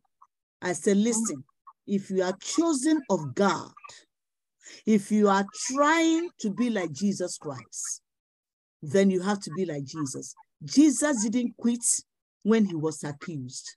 Jesus didn't quit when the Pharisees accused him. He rather corrected the situation. I said, if you quit now, that means you are not genuine. You are not a genuine Christian. I said, if you're a genuine Christian, born again, and you are a true pastor, that you say you're a reverend minister, I need you to correct yourself and I need you to repent and I need you to put yourself back. It took him two to three hours. He then sent me a note. You are a true mother. that man said, You are a true mother. Amen. So, you know, repentance is it, it, whether we like it or not, if we want to enter heaven, we have to repent. That is why, especially we evangelists, before somebody dies, when God show it to us, we have to quickly go and lead the person in the prayer of repentance and forgiveness. I cannot pray for somebody to die because they offended me. If the person doesn't go to heaven, I am not going because that is the law of God. So the man repented. And the person, some of the people too, who, who alerted me, they all sent me a note and their name. And they all said, Mommy, there is no one like you. You are the only one who can cause tough people to repent on this platform. I didn't take the glory. I just said to God be the glory. Thank God that they are hearing the truth and they are repenting. These are ministers. So what I want to say to your question is that we must always be ready to repent. So Judah saw the need to repent because one, he was guilty. And instead of making peace, he separated himself. And that's what people do. When they are guilty, they separate themselves. When they are guilty, we don't see them in church. When they are guilty, they don't talk to you again. But all those reactions prove that you don't fear God. Have I answered you? Yes, Dr. Pauline. Uh, one more question. Um, you said that um, when problems arrive in our family is because someone has disrespected the covenant of God. Now we see here oh. a whole lot of things going on in people's life. Poverty, destruction. You said you said sometimes poverty and destruction comes because of unrepentance. You also ask a question, you know, who have we saved? Who have we brought to Christ? Now, so much things going on in people's life, you know, and the Bible said because of lack of knowledge, my people perish. You know, um, I, I always say you, you teach some hard lessons, you know, things that we are just gaining knowledge of, you know, even though we might be going to church from our from we were kids, there are some things that we're just finding out. But it's like, you know, um, when when um when repentance brings solution. So with all this destruction and poverty that's going on in, in, in, in people's life is because of unrepentance. And you said also you said that, you know, um when problems arrive in families because someone has disrespect, disrespected the covenant of God.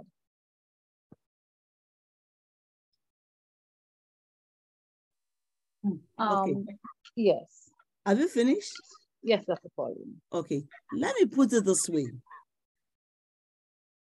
Now, just like you see, Judah was disobedient, and his disobedience will affect the whole world. So when we talk of breaking covenants and disobedience, sometimes it's not direct. It could be a second party, it could be a third party, Mhm. it could be a fourth party. Yes. I'll give an instance. A child was brought to us in Overcomer's house many years back. And that child had, instead of five fingers, had seven fingers. I've seen six fingers before. I've never seen seven fingers. And the toe also was seven fingers, but the thumb, the, the big toes, were like somebody cut it. So you can see the mark of the toe chopped off, but that is how the child was born. Nobody cut it. And the thumb too was as though somebody chopped it off, but nobody chopped it. That was how the child was born. And uh, when they came, the father was hiding the hand in his pocket. Even when he sat down, his sons were in his pockets. He wouldn't bring out the hand. And for whatever reason, I just felt I should look down. His shoes were very broad in front, which means that after he has bought a shoe, he would have to take it to a cobbler, a shoemaker, to do an, an extension. The father had the same seven toes, seven fingers. When they filled their form, they were not answering most questions. And so when I was talking to them, the woman would keep turning his face to the, uh, to the husband, would not answer most questions, and the man would not talk. So I had to send the woman out, and I asked the man, I said, do you come from a wealthy family?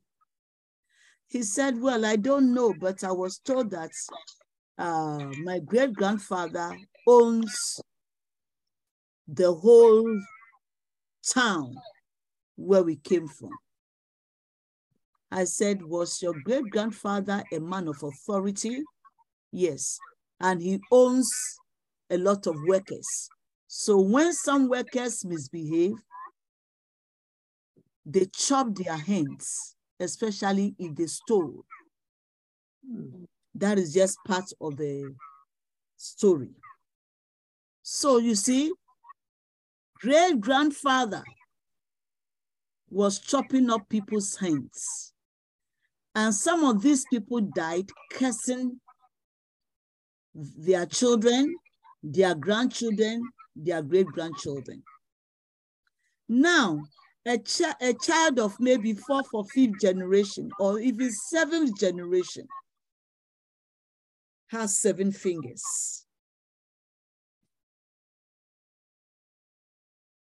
What is that? Somebody else sinned. Somebody else is paying the price.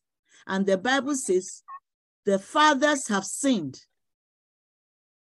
The fathers have eaten, uh, have, have eaten sour grape. Uh, uh, the fathers have sinned, and the teeth of the children are set on edge. So this is what happened. Sometimes when we are doing things, what we don't realize that our refusal to repent or make correction is going to be a generational iniquity. The repercussion will be on an innocent person. So when we are aware of what the word of God says, that is why I don't joke with Bible studies. And I will say that even if it's only one person, I'm going to teach because I don't, the, the, the Lord that called me did not tell me that I should only teach when there is 10,000 people. He gave me the assignment. He gave me the unction.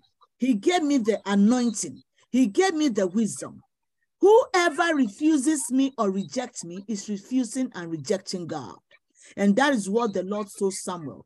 The Lord told Samuel, if the people reject you, they have not rejected you, they have rejected me, Jehovah God. So here we are. Anytime we have a responsibility to tell the truth, to teach the truth, to correct people, we should not look at the faces of the people. Let us do our assignment with the fear of God guiding us. So it's not directly that you broke the covenant. Maybe your father, maybe your auntie, maybe somebody in the family, but you possibly in a particular lineage will pay the price. That is why when we confess our sins, then we will not pay the price. But when we confess our sins, do we also repent? Is the repentance that is a major thing. You can confess your sins and not repent.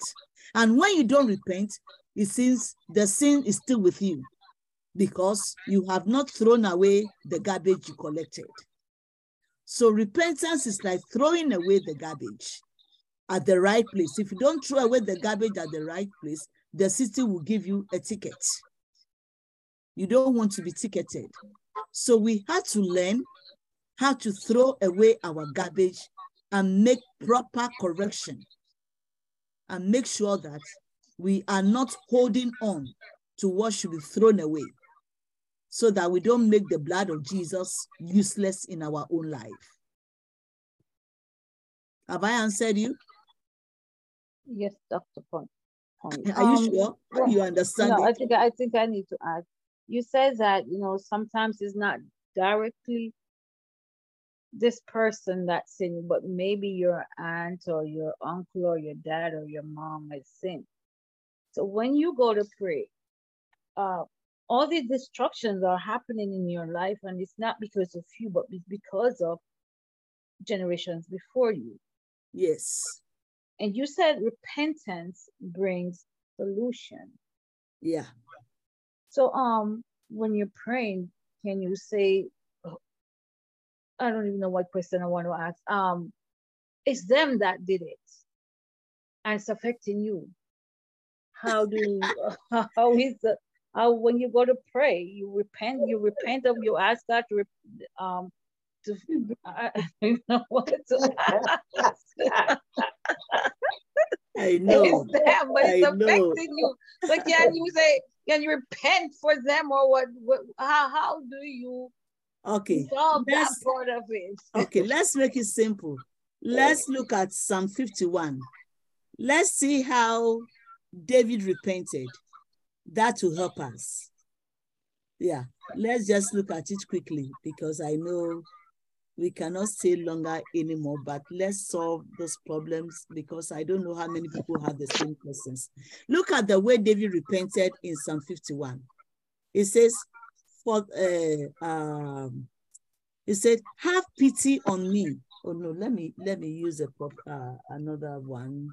Um, that would be let me use a uh, ESV or King James. King James is better. Okay, it says, um, have mercy upon me, O God, according to thy loving kindness, according unto the multitude of thy tender mercies, blot out my transgression. Okay, now verse 51, uh, uh, uh, verse 2 Wash me thoroughly from my iniquity and cleanse me from my sin. Iniquity means the things you plan to do before you did it, premeditated sin. Okay, and then from my sin, which means there are two things there. Iniquity is premeditated. Iniquity is something you inherited from your parents. Iniquity is something that you have seen people do all the time. And you see mommy do it, you see papa do it. And then you too, you develop your own style. All right? And then verse, verse 3 says, For I acknowledge my transgressions Transgression has to do with the loss of God. All right. So when we don't go to Bible studies, we don't know the difference between iniquity, sin, and transgression. and my sins is ever before me. Against thee, thee only have I sinned, and done this evil in my sight, that thou mightest be justified when thou speakest, and be clear when thou judgest. Behold, I was shaping in iniquity. Verse 5. I was shaping, which means that I was brought up in sin. My parent did so much and I copied it. Okay?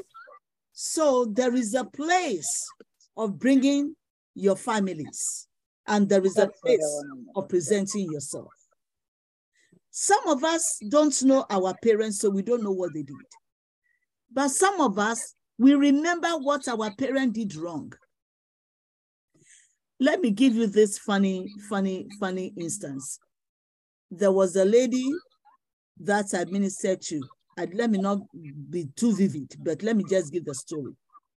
And uh, she said, uh, uh, the, the, the, the, the, the father-in-law was a witch doctor, but was not practicing the witchcraft as people would think. But what he does is, when visitors come to the house, he will offer them drink.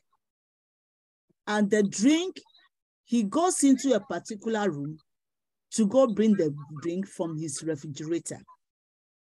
And one day, he asked him, why is it that you don't serve people drinks from the, the drink in the kitchen or whatnot? Why do you go to your room to bring them drink? He said, don't worry about it. So one day he decided to spy on him. You know what he saw? This man pees into a bottle oh, and mix it with different kinds of things and come and serve it as drink. He doesn't give them much, just a little, you know, the top bottle, uh, contain, uh, uh, uh, wine glass and his the trouble this woman was going through. The children, the trouble the children were going through because of this man's wickedness. Just like I, I, I have mentioned the, the man with the seven toes, seven fingers, because of the wickedness of his four parents. So these are things we see our parents do things we don't understand. As you grow up, we began to, to realize it. What do we do for ourselves? Are we still saying, oh, that is what happens in my father's house and I can't stop it? I, no, you are born again. Change your ways. That's the meaning of being born again. That's the meaning of repentance. So the Bible says, Lamentation says, He renew our spirit morning by morning. The essence of quiet sign is to renew our behavior, our spirit, morning by morning. The essence of going to church is to go and learn how to renew. The essence of Sunday school is to learn how to renew, how to change, how to improve our Christian life. So we are not that ignorant.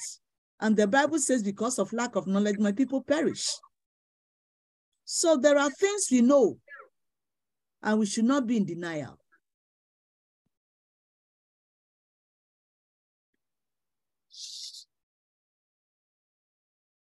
Have I answered you? Yes, Dr. Pauline, thank you. it's funny. We all go through it. We all go through it. We all, we came from somewhere. We saw our mm. parents did some things we didn't like. Even when they tell us to go and lie. We don't know why. Say, when Janet comes, tell her I am not home. and then as soon as we see Janet coming, we run. Mommy, Janet is coming, go and hide. Mommy, Janet is coming, go and hide. That is so true.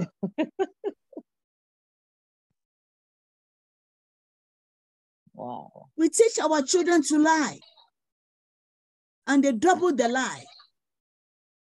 Wow. And who will pay for it? Wow. You know how, how the credit card company will charge? The company will charge you for being late, the banks especially. If you give a bounce check, you will pay the $39. The person who received the check will also pay for it. So double-edged sword. The one who lied and the one who influenced you to lie, everybody will pay for it.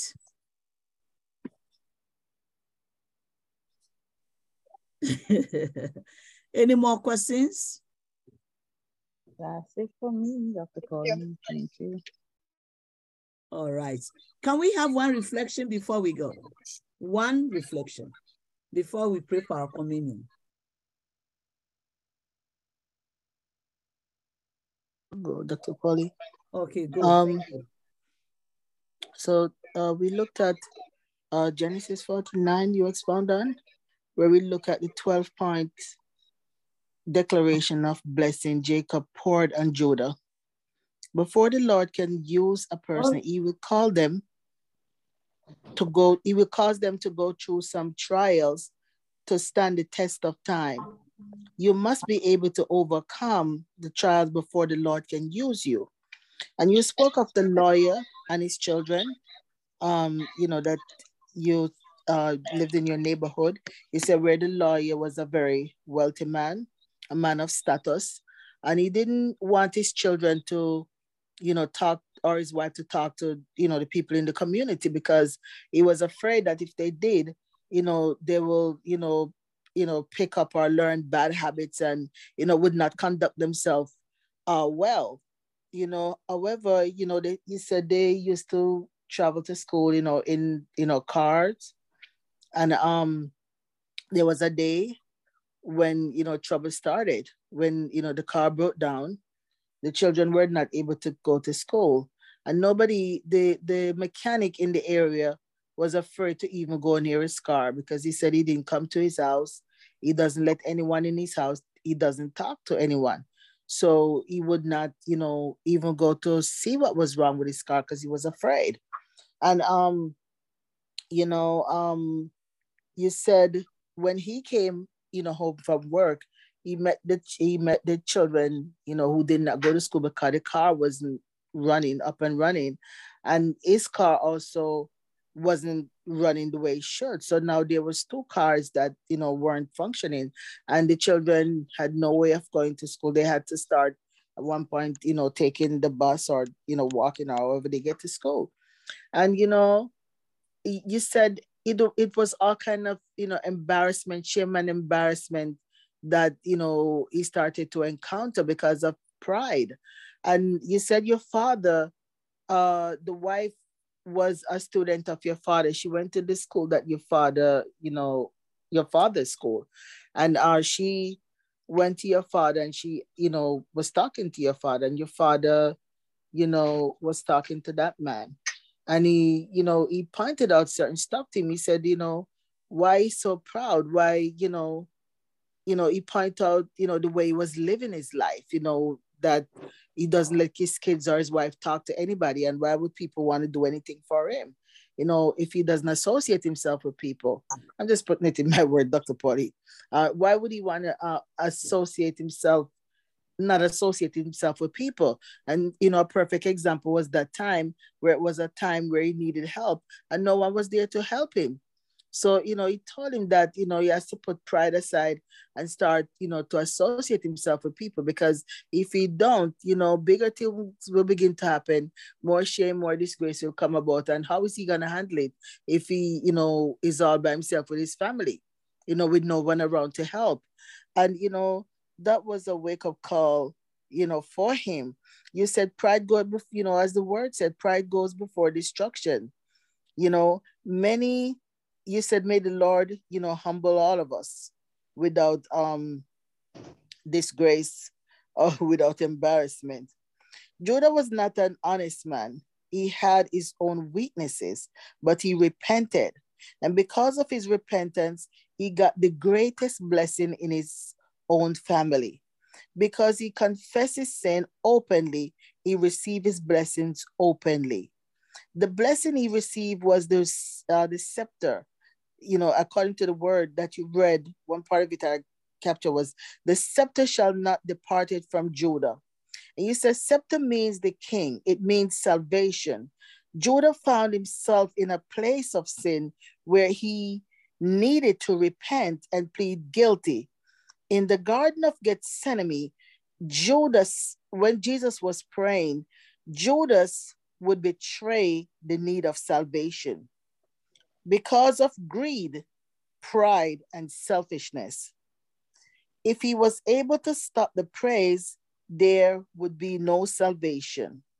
But Judah had the responsibility of praise, but he separated himself. When problems arise in our family, someone has broken a covenant or disrespected God. Therefore, we we are Christian, but we are we have to go through certain challenges in life that should correct us so that we would maintain salvation.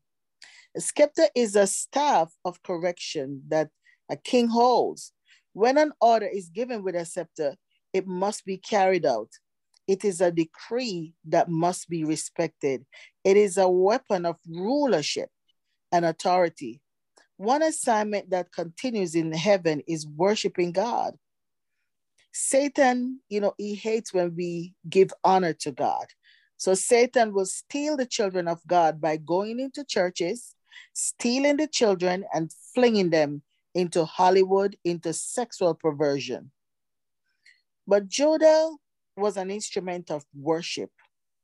And you know, you mentioned that in church, you know, and you know, when we come to church, especially on a Sunday morning, you know, when the worship go up, when the praise go up, the heaven open, you know, the glory of God will come down in the worship, you know, and you you warn us um, about coming to church late after the worship, you know, is over.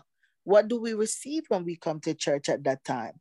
Judah is an instrument of worship. The wise that come to worship Jesus, the wise men that came to worship Jesus were Jews, Jewish people coming from where Daniel was. And they knew where the Messiah was because Jesus revealed it to them. There were Jews that were taken into slavery, into captivity, but they kept the word of God. When they went into Egypt to settle in Goshen, Judah had to build a temple for them to learn the Torah. You ask the question who, who do we reject? Who do we accept? And who are we running away from? When Judah was in, in, in, in, um, in pride, the whole world suffered and paid the price for his pride. Judah demonstrated repentance, and today the whole Jewish nation covers the earth. The blessing stays, your hand will be at the neck of his enemies. And after death, the death of David, the enemies were afraid to touch the Jewish people. We must all know the meaning of humility and stop priding ourselves. Stop pumping us up, you know, up ourselves, you know, because, you know, just like, you know, I repeat again, pride goeth before destruction. When Jesus leave the earth, he said, My peace I leave with you. Judah fight the war and gave us peace. When Shiloh come, peace will come and the blessing will come. Noah was the first evangelist, and then Enoch, followed by, is it Shem? Shem. The, the scepter of Judah was in the hands of Abraham.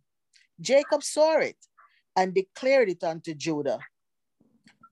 Repentance will quickly bring solution to us.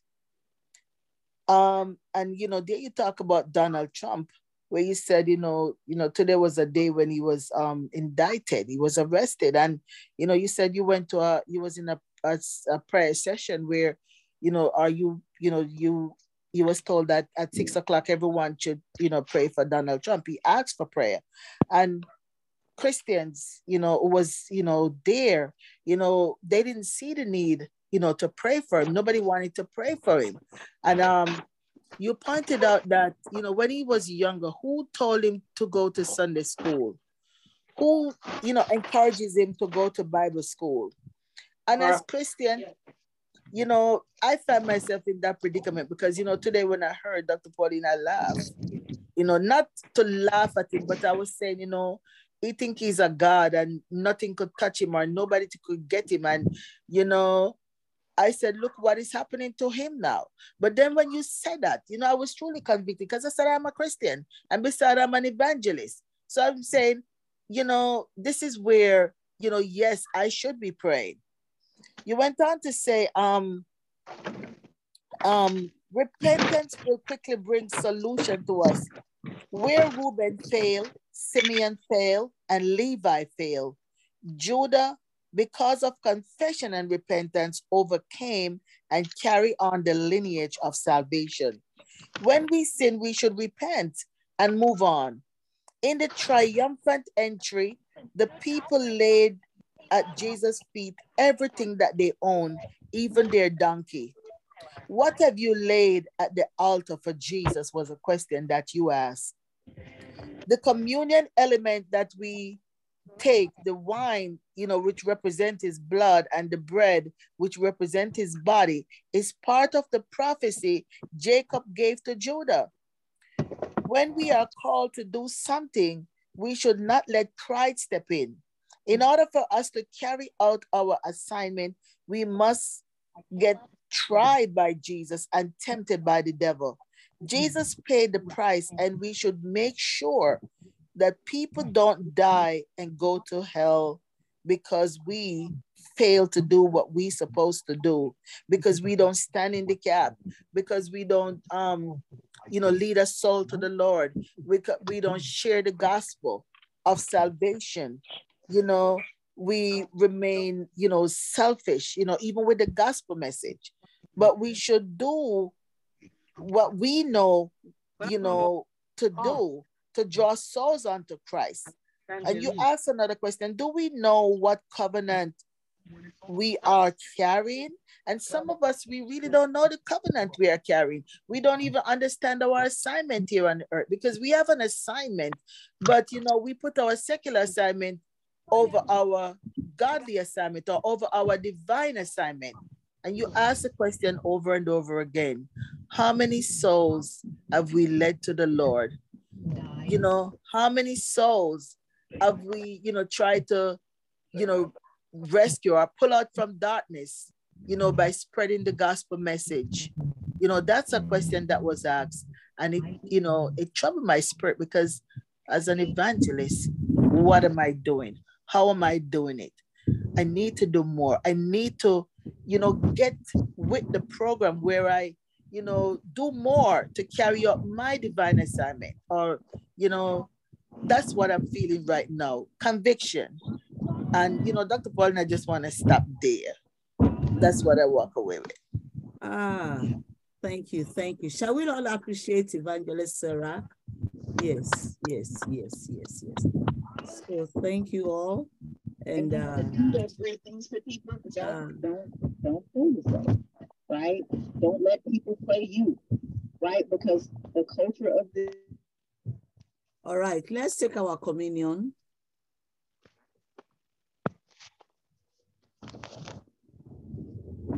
Is Seven Peace here? No, she's not. All right. Today, from what we have heard, the elements represents the word of God and the wine represent the blood of Jesus. The word we have received today, let us pray that that word will be planted into our body, soul, and spirit. Everybody pray for yourself that as we take this communion, the word of God will never depart from us.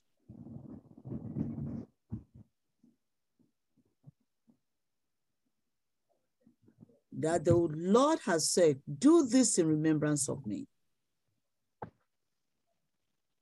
We want to go back to the place where God called us,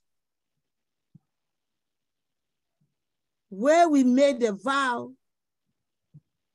to be Christians, where we decided to follow Jesus. That that decision should not be thrown away. Let our life be a red carpet on which Jesus rides. Let our life be laid at the altar that Christ will use us Have you ever used to save souls, No. to save, to deliver, and to heal souls. Get it for answer Father God, we thank you and we bless you tonight that the word that we have heard shall not depart from us, but your word shall be written on the breastplates of our heart. It will be bound around our neck. It will be a spectacle in our eyes. It will be a lamp to the path and a light to our feet. We thank you, Lord. We thank you, Father, that our household, our families, our friends will know the truth. We will all know the truth, and the truth shall make us free. In the name of the Father, the Son, and the Holy Spirit, eat and drink ye all of it. Amen. Reverend Athia, are you there to give announcements? Reverend Athia, Good evening, everyone. good evening. Um, yes, um, this week is Holy Week. As we all know, on Friday we have family prayer at 9 p.m. And um, on Sunday we have Resurrection Sunday service. For next week, Sunday, service starts at 9 a.m. because we're having an early day next week, Sunday. Um, everyone is asked for us to try to be there on time. Also, on the 29th of this month is our mission breakfast. If we haven't found it, if we haven't gotten a tickets yet, please see Evangelist Sarah um, for your tickets. Also, we have divine encounter coming up when we're asked, been asked to pray towards our mission breakfast because the breakfast, the proceeds goes towards um, the evangelical missions that Dr. Pauline goes on. Also, let us pray towards our divine encounter. Let's lift up the visiting pastor that is coming in. His name is Prophet Abner. Let's pray for him and pray for his family as um, he's preparing to come in for, um, for our season. We're also taking in new members on June 4th. So folks are being asked to see us um, so they can have the form to fill out. Um, any other questions, they are to, to um, you can see any of the leaders and um, answers will be given to questions. Amen. Yes.